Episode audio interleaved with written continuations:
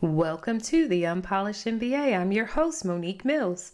Many times entrepreneurs are called unpolished because they are scrappy and do things in unconventional ways. Well, I like the name Unpolished MBA so much that I even trademarked it. So on this podcast, we commend those with practical experience because they've proven time and time again that one can be successful in business even if they don't have a formal MBA degree. So, on each episode, we discuss topics related to business and entrepreneurship. And I've been told that my guests and I provide insights and inspiration to aspiring and current entrepreneurs alike. So, this is the place where you can come and hear real life stories that can help you navigate both challenges and opportunities in business. Now, let's jump into the next episode.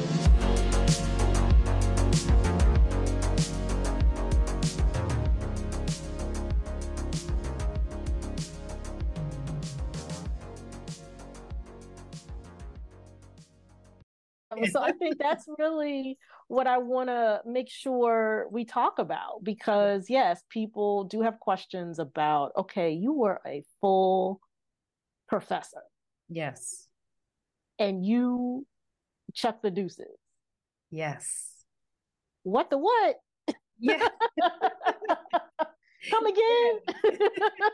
How come? And, right. And at some of the most influential universities and some of the most right. excellent ones, you've been a part of their staff. Um, yeah. and yeah, so I we we have to dig into that.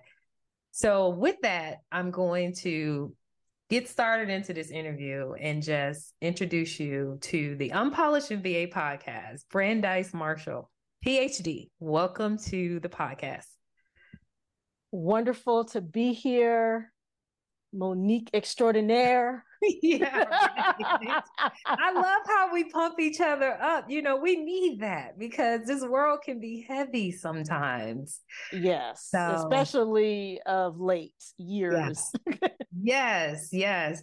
So, um I, I want to thank you for joining and being, you know, getting ready to be so transparent in a lot of, of your journey, um, which kind of have taken you through like a STEM degree, through being PhD and yeah. a professor, and now a full time entrepreneur. And yeah, you have, I thought my story was interesting. I'm like intrigued by yours.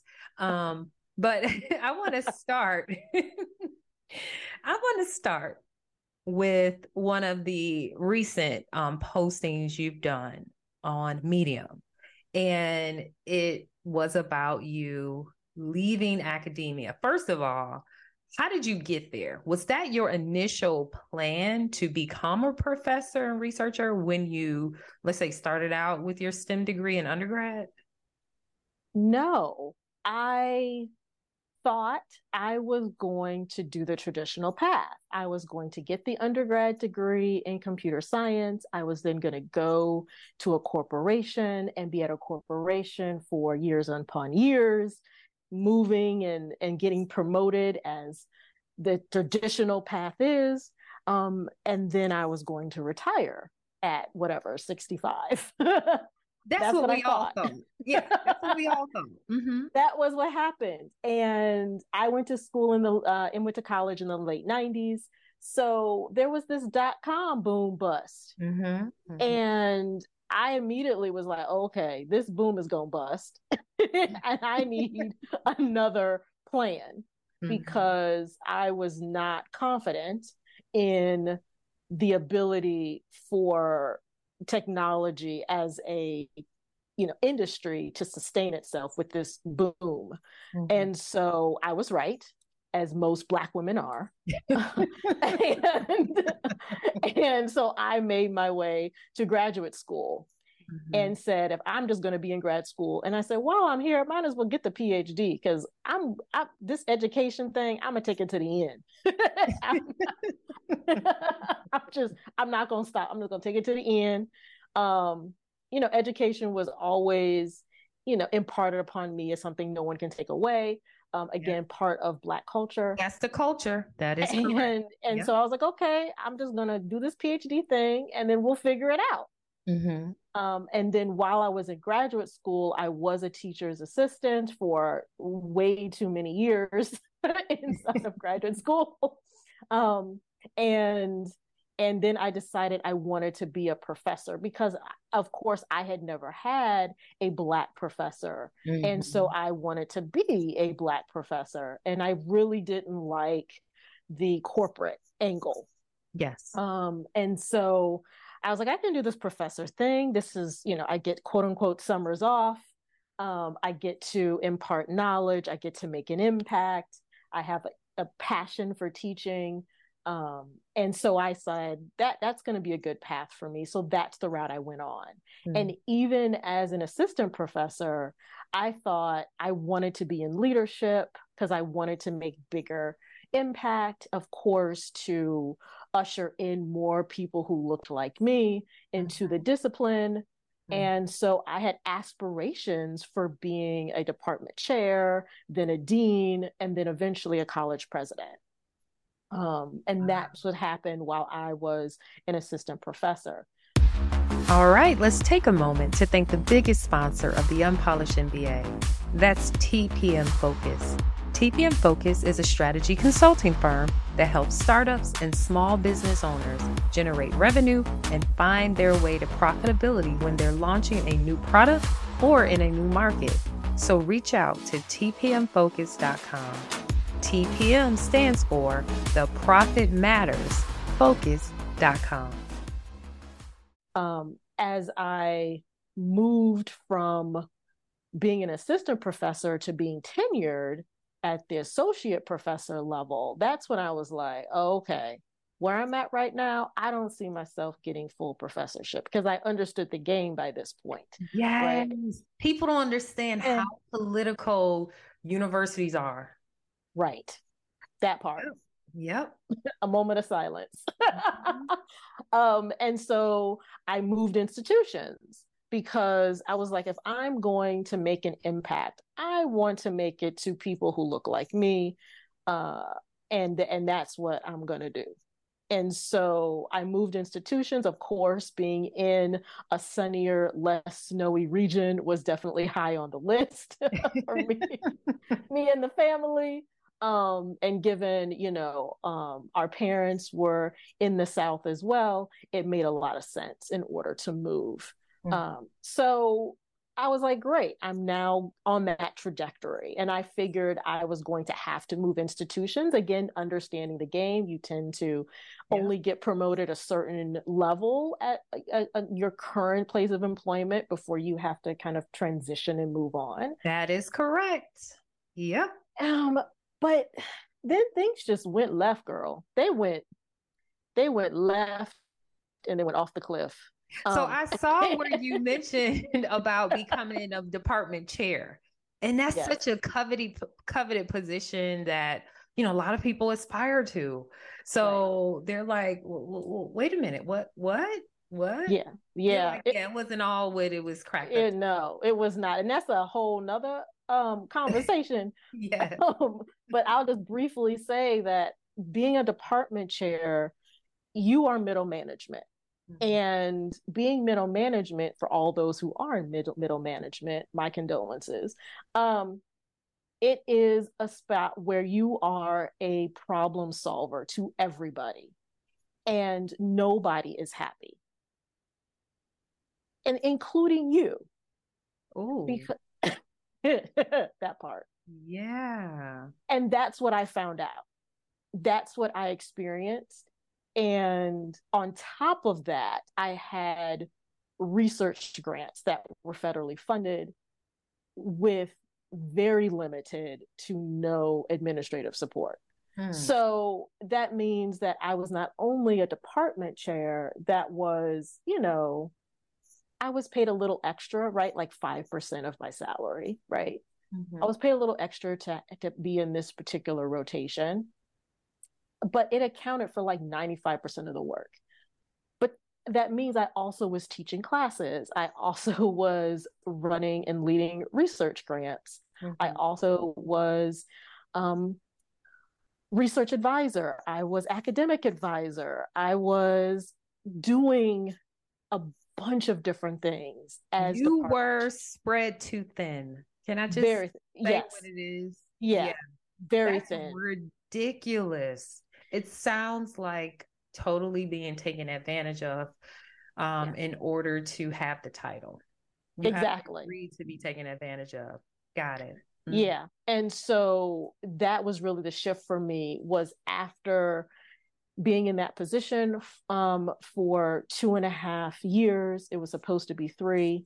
Um, yes, I was removed. And then I decided I needed to start to own my own IP. And that meant me understanding my own worth and understanding my talent and understanding that I can do without the adornment of an institution. Mm-hmm. The adornment and the oversight. See, and the oversight. Yes. Because some people think that, and, and a, and, a, lot of people feel as if they need the affirmation of someone who they believe to be smarter than, higher than, better than them mm-hmm. in order to be excellent at what they do. And that is not true. A lot of times you know more than the folks that you're working for, and you can run circles around them. And so um, I wanted to point that out, but I want to go back to what you just said about you wanted to own your i your own IP, your own intellectual property. So what does that consist of in a role like what you were in? Is that your research or something? Yes, it, it was my research um, primarily because that was part of what they wanted to take from me. Mm-hmm. Um, and it's done in ways that are set up to be helpful. Um, right? Just go to a meeting, have a conversation. Well, then they're picking your brain. That's what you say, right? Yeah. So mm-hmm. for me, owning my own intellectual property was assessing what my value was and what I was contributing to, to the conversations. For a long time, I didn't realize I was running circles around those in leadership. Right. Yeah, you don't th- you don't but you don't realize it because they play it so cool. That's a, that's another thing. They're pros at that. I, have learned from some of the best politicians about how it works. Yeah. Um, so that's how that's how they're able to maintain this hierarchy of power. Mm-hmm. Um, and for you to feel as if you can't do things or accomplish things or do more um, without them. Correct. And so once I started to understand that people were coming, were reaching out to me, not because of the position and the title, but because of my thoughtfulness or my insightful commentary, I was like, oh, snap. Oh, I need to charge for this. Mm-hmm. mm-hmm. um, and it was more than just my research, it became also my coursework right i actually had a company that wanted to get a copy of my my database course syllabus. And i was like i'm not going to send you my syllabus? What are you what are you talking about? Uh-huh uh-huh. And i started asking questions about well share with me what you're thinking because i've been an instructor at this point you know 10 years.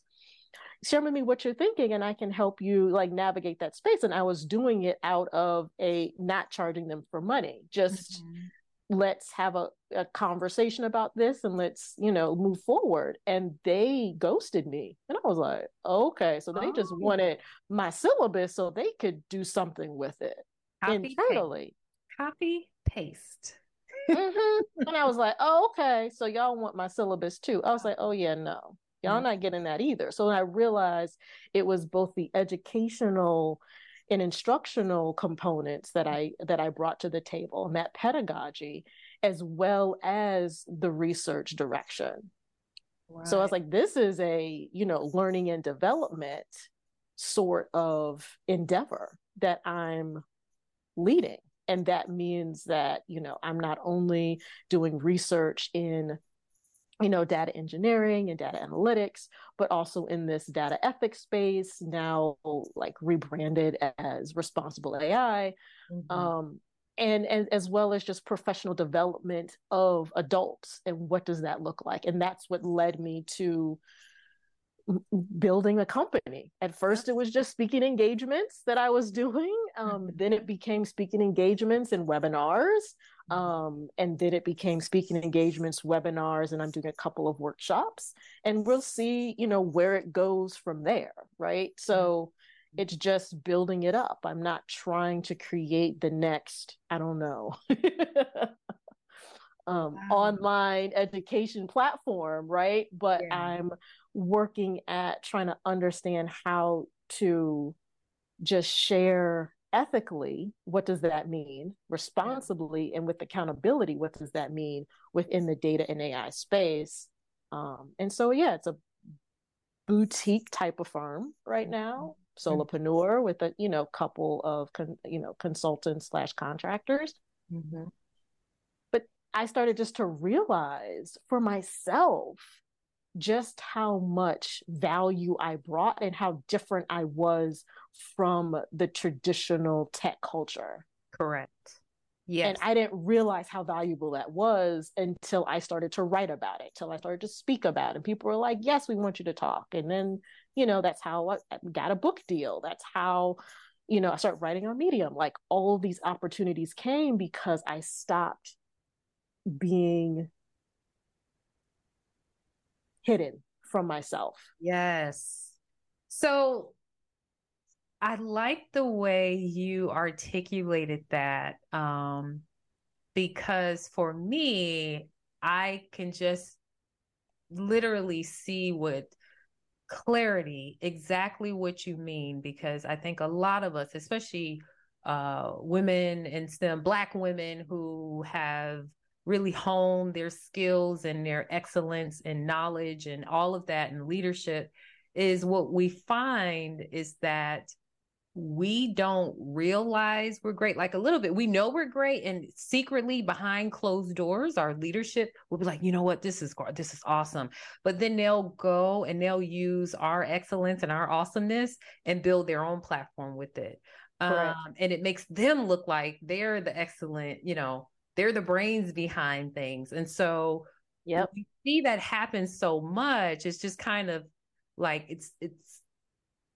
it's the way corporate is set up to be though so you you you can't necessarily you don't look at it as like oh no what are they doing it's almost like it's expected because that's you know that's the leader and so at some point you get over like yeah that's the leader but they put on their pants one leg at a time just like i do right i am excellent at what I do, they're able to present on this because I literally fed them everything. The information. I mean, verbatim.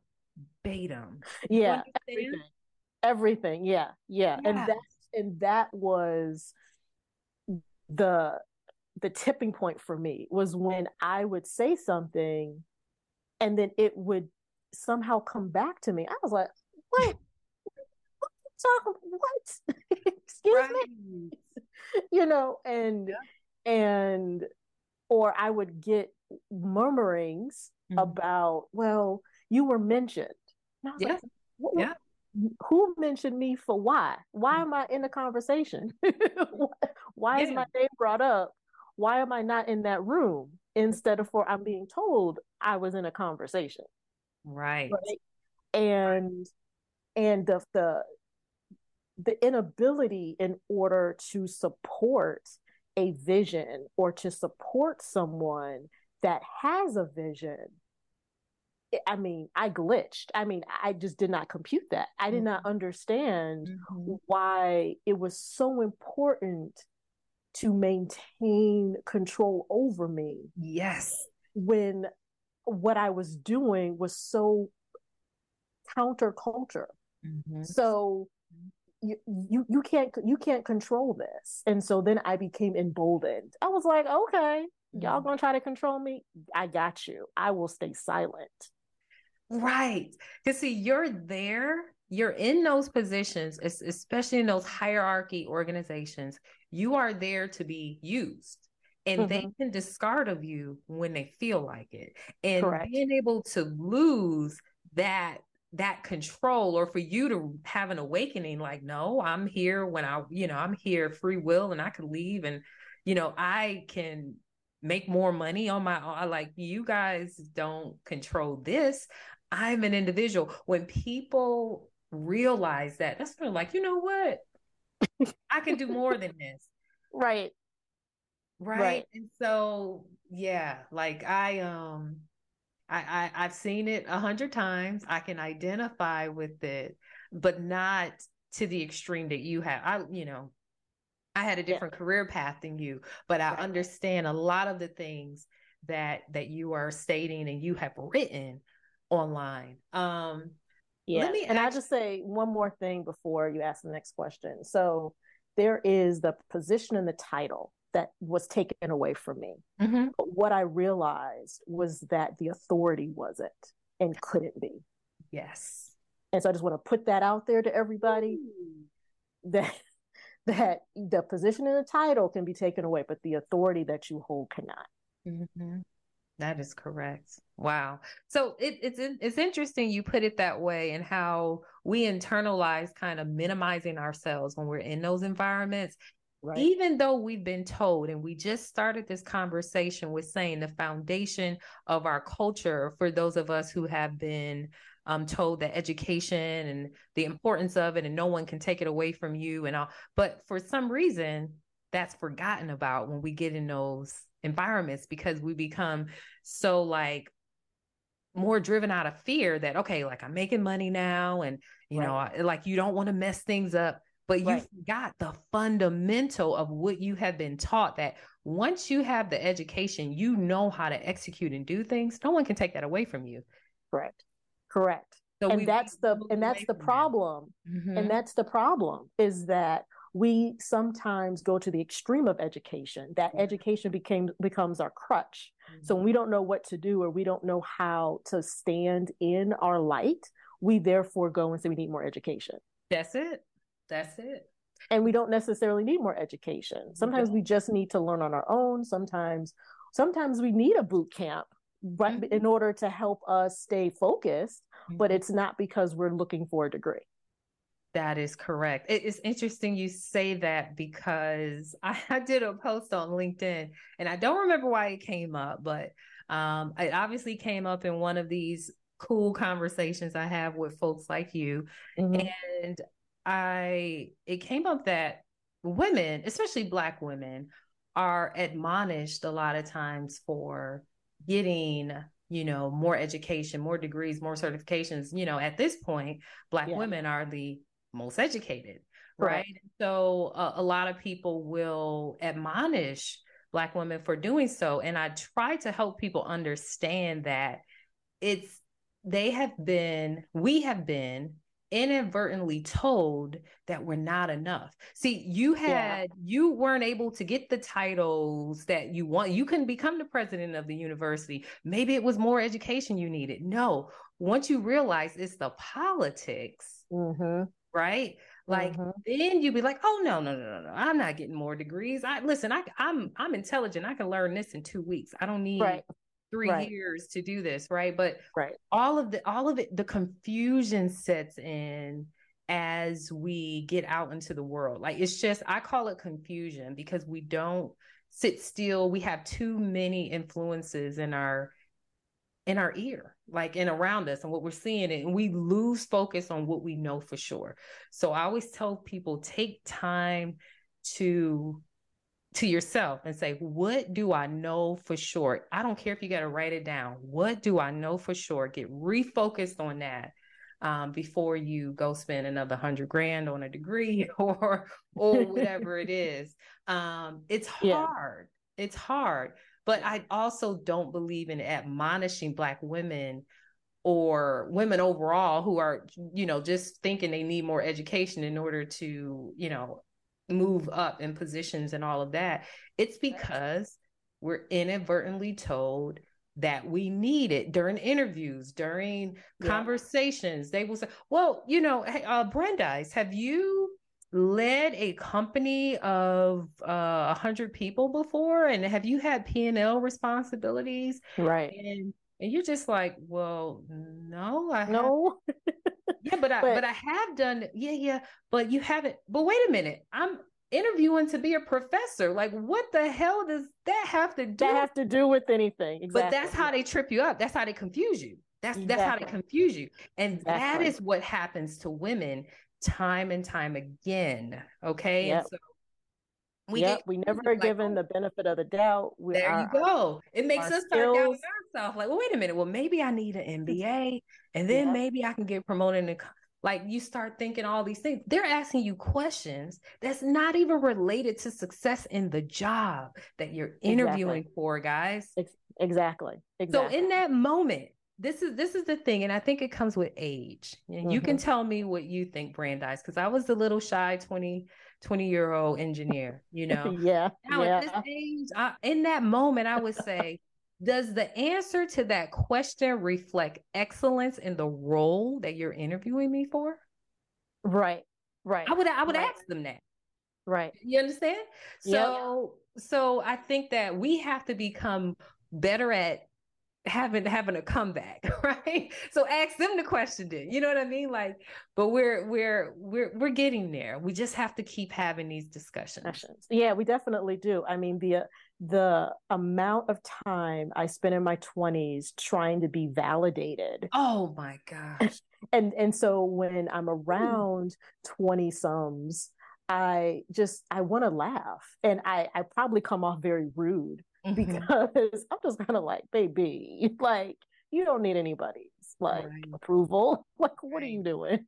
Um, and and and so just that decade of trying to validate who you are, not really knowing who you are. Mm-hmm. But then once you grow up, when you want like a like not a play adult, but a real adult, mm-hmm. you then yes, you start asking questions of the institutions that you are engaging with. Like, okay employer what you going to do for me for real mm-hmm. because mm-hmm. you're going to get this from me you're going to get all of my skills that i've learned and all of my experience you're going to extract that out of me for your benefit but what am i getting in return and that to me is what happened over the pandemic is that all of a sudden a whole lot of people started to realize oh snap i am valued outside of the workplace Right. So now the workplace is still trying to figure out how to deal and contend with that. But that's what the pandemic as a cascading effect did. There was an awakening. awakening. Everybody was like, oh, snap. Right. This business can't run without this team or without these individuals. And so that um, that is what we're we're contending with when it comes to the current and the future of work. Mm-hmm. And why I left academia because I was like, I see where the education industry is going, and I'm I'm just gonna bail out now. Yeah. Yep. Yeah. So as someone who um as an adjunct professor, you know, when I have time, I taught um, during the pandemic, like two different semesters. And Ooh, bless you. Yes, that you know exactly what I'm what I experience, right? Yes. And so when you say, "Oh, I see where this is going," mm-hmm, let me get out. That's what I, I was like. Oh gosh, this is how this is how you guys are gonna operate. Mm-hmm. You know, so you as you mentioned in your medium article I, guys i'm going to share a link to the article in the show notes i want you all to go read it and, and follow brandeis but in your article you mentioned how basically the students were not not really engaged mm-hmm. Mm-hmm. um but it was kind of one of those things where i can understand there there was empathy for everything that was happening in the world but yeah. the problem is even once there was no longer this heightened sense of fear and anxiety, it's that mindset still continued. Like correct. It, it's it's not going back. And the thing is, the the schools are like, okay, as long as they're paying us, you keep moving them along. Right. And that to me was what was I can't do it messed up my constitution. Yeah, I, I, just, can't do it. No. I, I just like this is this is my line. This is where this is my off ramp. Yeah. I I could not um continue to be doing the politics mm-hmm. with the student success. Mm-hmm. Yeah. I just was like I I if if they fail, they fail. Mm-hmm. If they don't if they don't do the work, they don't do the work. I mm-hmm. can't contend with all of the all of the things like yeah. so many people got sick and i and during the heightened period yes i was very much like i'll reopen you know the assignment in the submission box or what have you but at a certain point i just got to the place like you guys are just making everything so emotional mm-hmm. and not in a it's not like a mental health issue way because mm-hmm. there's a difference mm-hmm. um but it just seemed that that was like a crutch right for some right. and and i just want to make sure that is very clear the distinction i i've been i taught for 23 years so i taught a generation so i've seen students that have had mental health crises have had anxiety crises have had adhd way before the pandemic mm-hmm.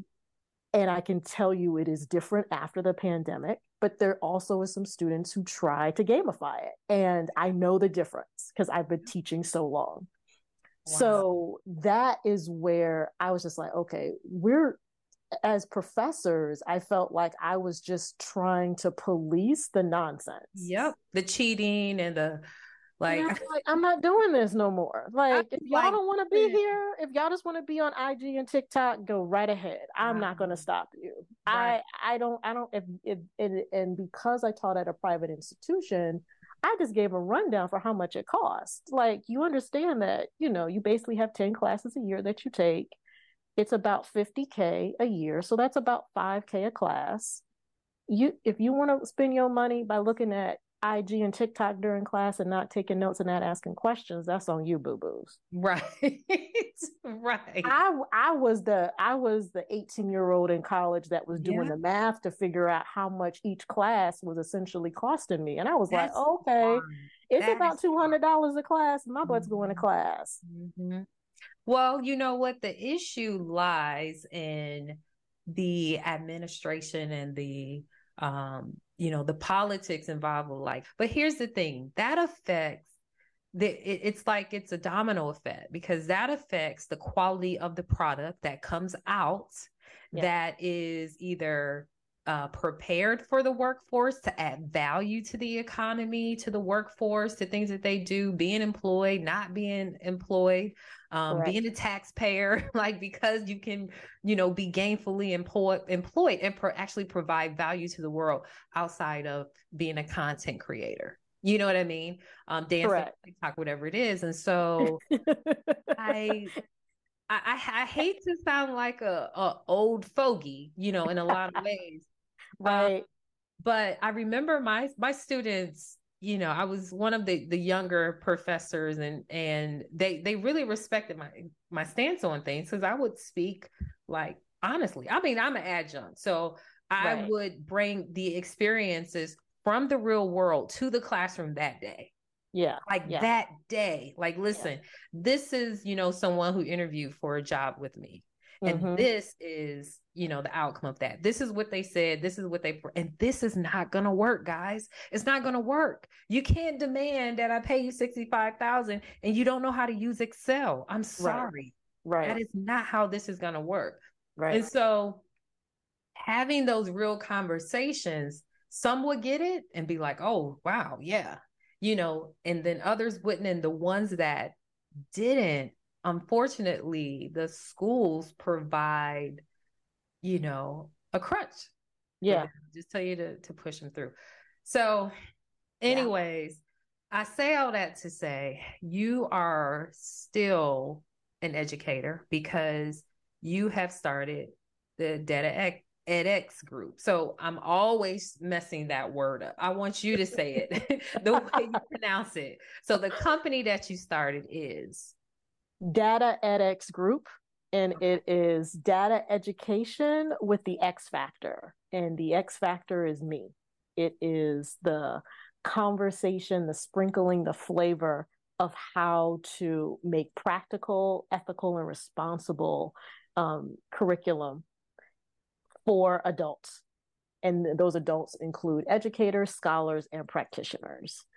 So, yeah, I am just trying to get adults to be okay with being uncomfortable mm-hmm. and how they navigate this data infused AI crazed society. Mm-hmm. It's a lot about broadening their understanding. Some of it is really answering questions. That's what's been happening over the past few few weeks because people have questions about like AI hallucinations, they have questions about generative AI, they have yeah. questions about what does it mean to be equitable mm-hmm. in their practices of like the, their day-to-day activities on the job. Mm-hmm. So that's what I do. Oh, so you mentioned a lot of terms that I'm pretty sure everyone that listens to this don't understand, but I'm gonna tell you guys that um, these are things that you'll need to understand because uh, data hallucinations you know they don't realize a lot of these uh, generative ai tools make up stuff. Yeah. It's they, lies. It's right. li- i say it's lies y'all. It's lies.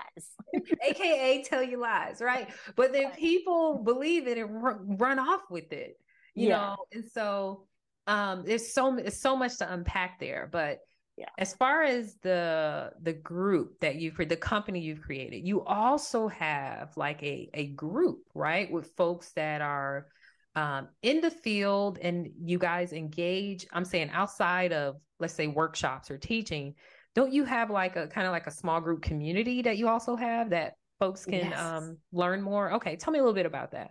So, yeah, so underneath the umbrella of Data edX Group, I created Black Women in Data, which is really our, you know, social impact arm. And it is a group of experienced Black women who are, tend to be leaders and they have data roles. So they tend to be in the data industry for five to seven years, um, many sometimes more. And we meet monthly in order to talk about alternative streams of income. And we also just lift each other up. Mm-hmm. Um, and and of course, it all commonly it all comes together with an annual uh, conference, which I call the Black Women in Data Summit, and which is coming up, by the which way, is, which is coming up, yes, September twenty third, twenty fourth of two thousand thirteen, here in Atlanta and online. Um, in order to have these richer conversations, because what I found out very early on in my data journey um, is that there's not many Black women. We account for less than 1% of the industry, yet we are the most targeted. And as you mentioned before, one of the most educated demographics. Mm-hmm. So, because data and its cousin AI are so important. We need to be at the data table. Mm-hmm. And so I wanted the Black women in my network and their network in order to come together to have a conversation over a day and a half and to really be able to be unmasked and unmuted. Oh. So this is a anti-tech conference. It is not sitting down listening to someone's research. We're talking about practical steps. Like you are going to be on a panel that's going to be talking about monetizing your data IP. So you're going to bring your serial entrepreneurship, Monique, and you're going to be talking about it so that Black women who never even thought that they were valued can see you as an example up on that stage, as well as with other people. Um, and then just get inside of workshops and start working a plan and start just to open up those possibilities of what they could be, what they could do, and knowing that it's it, it, it is within them. So oh, that's, that's Black women in data and i just i i love the group i love the conversations a lot of people are scared mm-hmm. um mm-hmm. but they're still trying and that's and that's the goal is try keep trying and then yeah and you make progress with that so everyone i'm going to put in the show notes links to both the data edX group um and the and the link to the black women um in data event that's coming up in September 2023. Yeah. I think you said 2013 by mistake. Oh, sorry. like, no, no, no, 2023, guys, of course. oh, whoops! I didn't mean to say. Well, I'm, I'm trying no, to no, no, because it's before. it's fine. It's so exciting to have an idea and just create something from scratch. Like people have no idea what that yeah. feels like and it's such a fulfilling thing so you had an idea you had knowledge and expertise and the rest of, you know what, I'll figure it out. Though, I mean, that's really the combination of anything, of creating anything from scratch. It's like, you know, I'll figure it out. Let's move forward. And yep. from that, you went from an idea to building a company to building a conference that's annual you know you have speakers yeah. i'm one of the speakers and i thank you for inviting me um, it's just incredible the impact you're able to have on so many people when you're willing to take the leap exactly you got to try and you got to try it's, it's, it's i always call it it's the you know fio the figure it out and I say everything. It's funny you say that because I say everything is figure figure it outable. Yeah. It's not even a word. It's a word I made up, but it's true. and, and, I think just as like as you know, scientists, engineers, you know, folks in STEM, we look at everything as a problem to be solved. Right. Um, and so to us, everything is figure outable. Um, and there are multiple solutions to to to things. Um, yeah. but there are certain things that are um, let's say responsible and moral and other things that are not. So I want to take it back to this whole AI thing because you have some, you know, some serious issues with the way things are going right now. And I completely see what you mean. Yes, AI can be used for good, but also there's it's not enough um guardrails. Yes. Guardrails. I responsible usage of it. Yeah. There's so what are some of the things that that you know oh elaborate on that some more yeah that that caused my heart to palpitate is is the fact that that ai systems and and tools are released without anyone really vetting them for harm mm-hmm. There there is of course there is the facial recognition that many people are familiar with in the mainstream because there's misclassification, especially of melanated skin folks.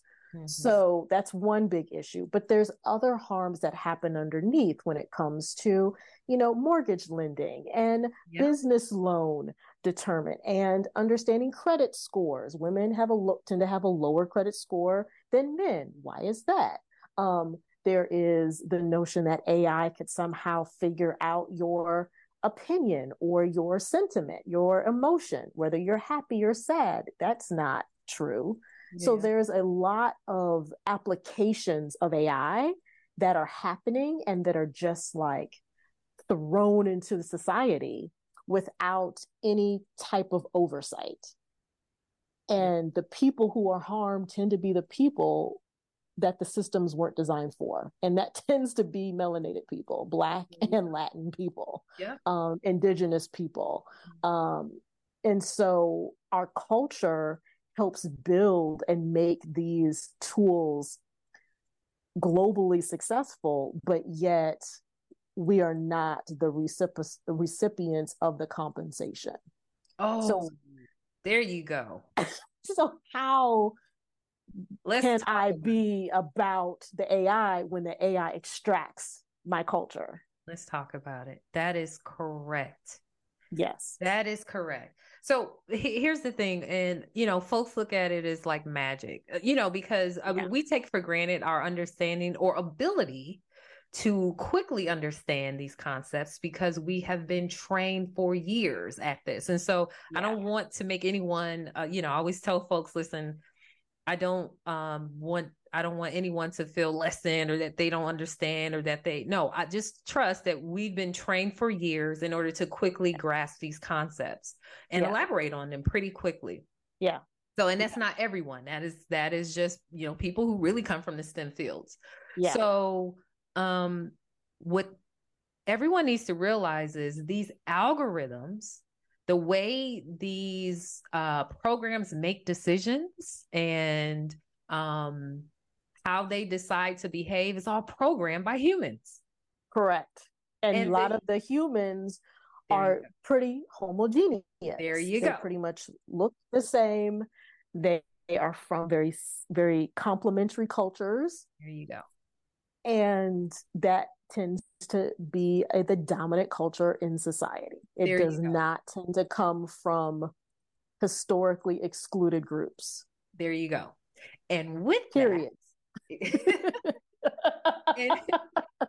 exactly. And with that, the harms that um, underrepresented groups experience are perpetuated in mm-hmm. the technology. Okay. So I just yeah. want people to understand that because they think a lot of people believe that oh they they don't make anything about race and it's just like no no no we yeah. just want we're not saying like okay they created this system they specifically created this system to be racist no that's not it like it wasn't like this master brain to say how can i just use this to discriminate against people what we're right. saying is the people who created it are the same homo- homogeneous population um, that's the majority population that rather they um, realize it or not, right, through the the systems that in place and the way the way just the thing the the world is set up, it just mm-hmm. continues to perpetuate the behaviors yeah. that we all say, hey, this needs to change. So we cannot yeah. fall asleep at the wheel. Correct. And, say, and that's the reason why, uh-huh. and that's the reason why when I even when I wrote my book, I started I started it out not at technology. I started it out with like political and and and legal and scientific mm-hmm. type of structures because all these other structures came first the social the cultural the political the economic the scientific all those structures came first and then came technology so technology is a reflection of all the other systems and factors. Yeah. And yeah. and it's so everything in all those other systems included race and made hierarchical systems. So therefore technology has adopted and adapted and then scaled. There that it. adoption. That's it. Yeah yeah. The scary part is the scaling part guys. Yeah. The scary part is the scaling part. See before technology if something was concentrated in just a town, a neighborhood, an area, right? Like at least it was just concentrated to a, a, you know to a particular area. But with technology it scales it across the world. It is 24 7 uh right. it's, it's it's everything. And so we have to be responsible. And that's why I, I respect and follow and love the work that you are doing brandeis um as you guys heard brandeis has a book um and it goes deep into this. You have to see the reviews online, guys. You have to see it. I'm going to link to the book uh, in the show notes so you guys can take a look. Um, and wow, we, you know what, Brandeis, I, I don't want to make this interview too long, but I really could just go in and keep going and going and going and because we can really vibe yeah. on these topics. Yeah. Um, but I'm going to link to things associated with you, and I gotta have you back on the show um, awesome. in the future. Yes. Um, and I want you to let people know where they can follow you. I'm going to share, of course, your LinkedIn page, but where they can follow you and hear your musings and all of that stuff if they'd like to, um, and also get in touch with you. Awesome. Well, definitely LinkedIn. Um, that's where I do a lot of my more current um, spicy musings, um, um, and also Medium. So uh, I do have um, a Medium page. I've been writing pretty regularly over the past year, a little more than a year. Um, so you get to see some of my longer, uh, longer form musings. If you want just like a little shot every couple of weeks, I do have the Rebel Tech newsletter. Um, where I do pick an article, and from that article, I talk about my my feelings, my thoughts, um, and sometimes link in some research on what is happening in the current space in the data and AI world. So those are the three places. Um, as far as website, those will probably be linked in the show notes because it's yep. blackwomenindata.com and then dataedx.com. Um, but yeah, I just, I'm just trying to make the impact in order to say, just listen to this point of view, decide for yourself, and be fully informed. Oh, what one more thing I forgot. Yes. You recently announced that um, you had funding for a new initiative um, the Atlanta yes. Interdisciplinary AI Network, and it's something about it going live in July. So tell me a little bit about this. Yeah, so this is a collaboration with Emory, um, Georgia Tech, and of, of course, Data edX Group. Um, and it's funded out of the Mellon Foundation. It's really a a three year project in order to really bolster humanity centered and justice driven type of AI. Mm-hmm. And this is really based in Atlanta so that we can talk about these social and economic and technical concepts that's really rooted in the Atlanta area. So, given all of the different civil rights histories within Atlanta, we thought it was a good place in order to have a conversation about AI, and particularly because the Atlanta area is 50, no, 48% Black. So, mm-hmm. this is the first AI initiative with substantial funding that's based in a most, uh, you know, a nice, yeah, mostly Black. Area. Um, yeah. And so we're trying to, you know, have research and courses and develop researchers who have this humanities focused lens so wow. that we're bringing in the the humans 1st mm-hmm. rather than last yeah technology is great but we have to bring the humanity back exactly well, I'm. I mean, definitely, we're going to be linking up um, offline because you know the AI AI network.